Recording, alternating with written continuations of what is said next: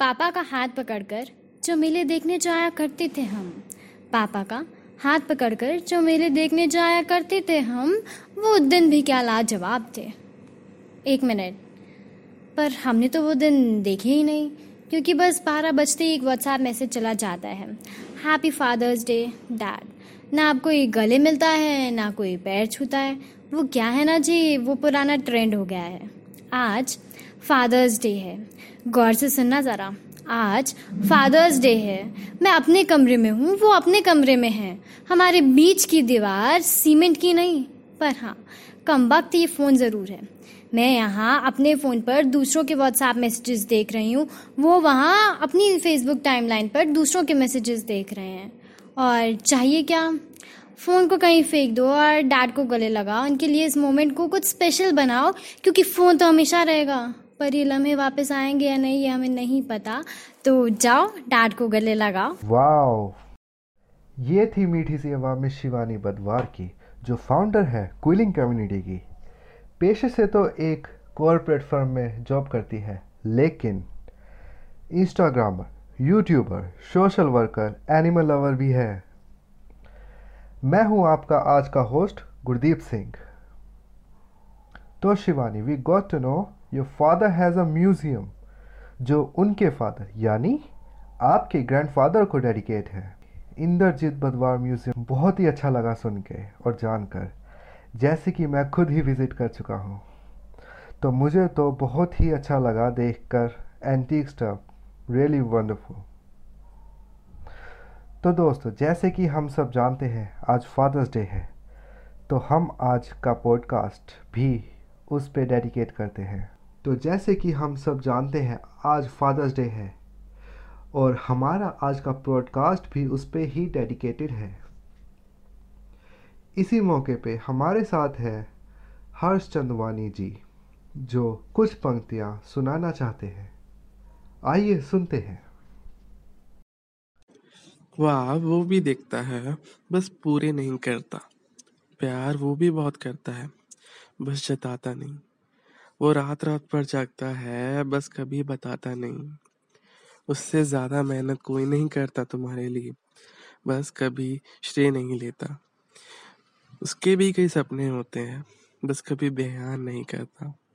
वो अपनी ज़रूरतों को पूरा नहीं करता, तुम्हारे ख्वाबों को पूरा करने के लिए। वो अपनी नहीं तुम्हारी खुशी पहले देखता है।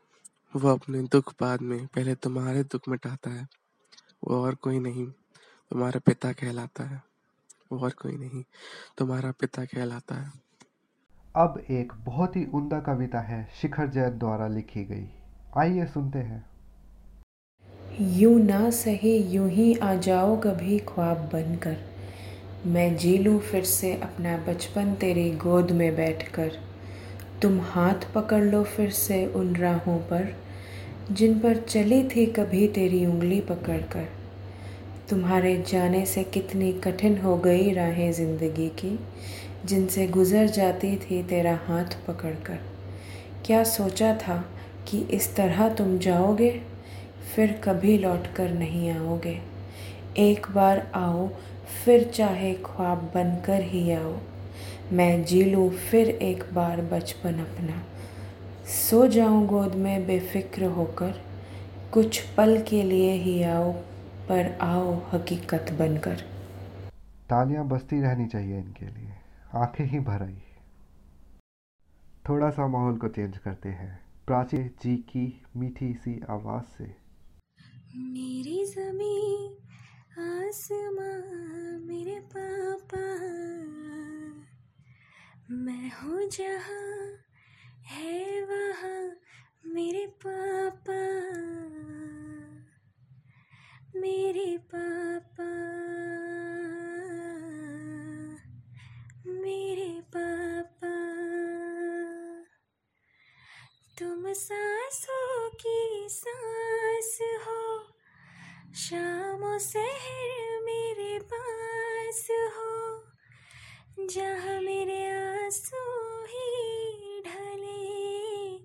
वही मुझे हंस के मिले। मेरे पापा मेरे पापा। एक शिकन चेहरे पर सहना पाते हो। मेरे लिए किस्मत से भी लड़ जा पास कोई दुख आ न सके, कोई धूप मुझे मुरझा न सके। मेरा साया बन के चले, मेरे पापा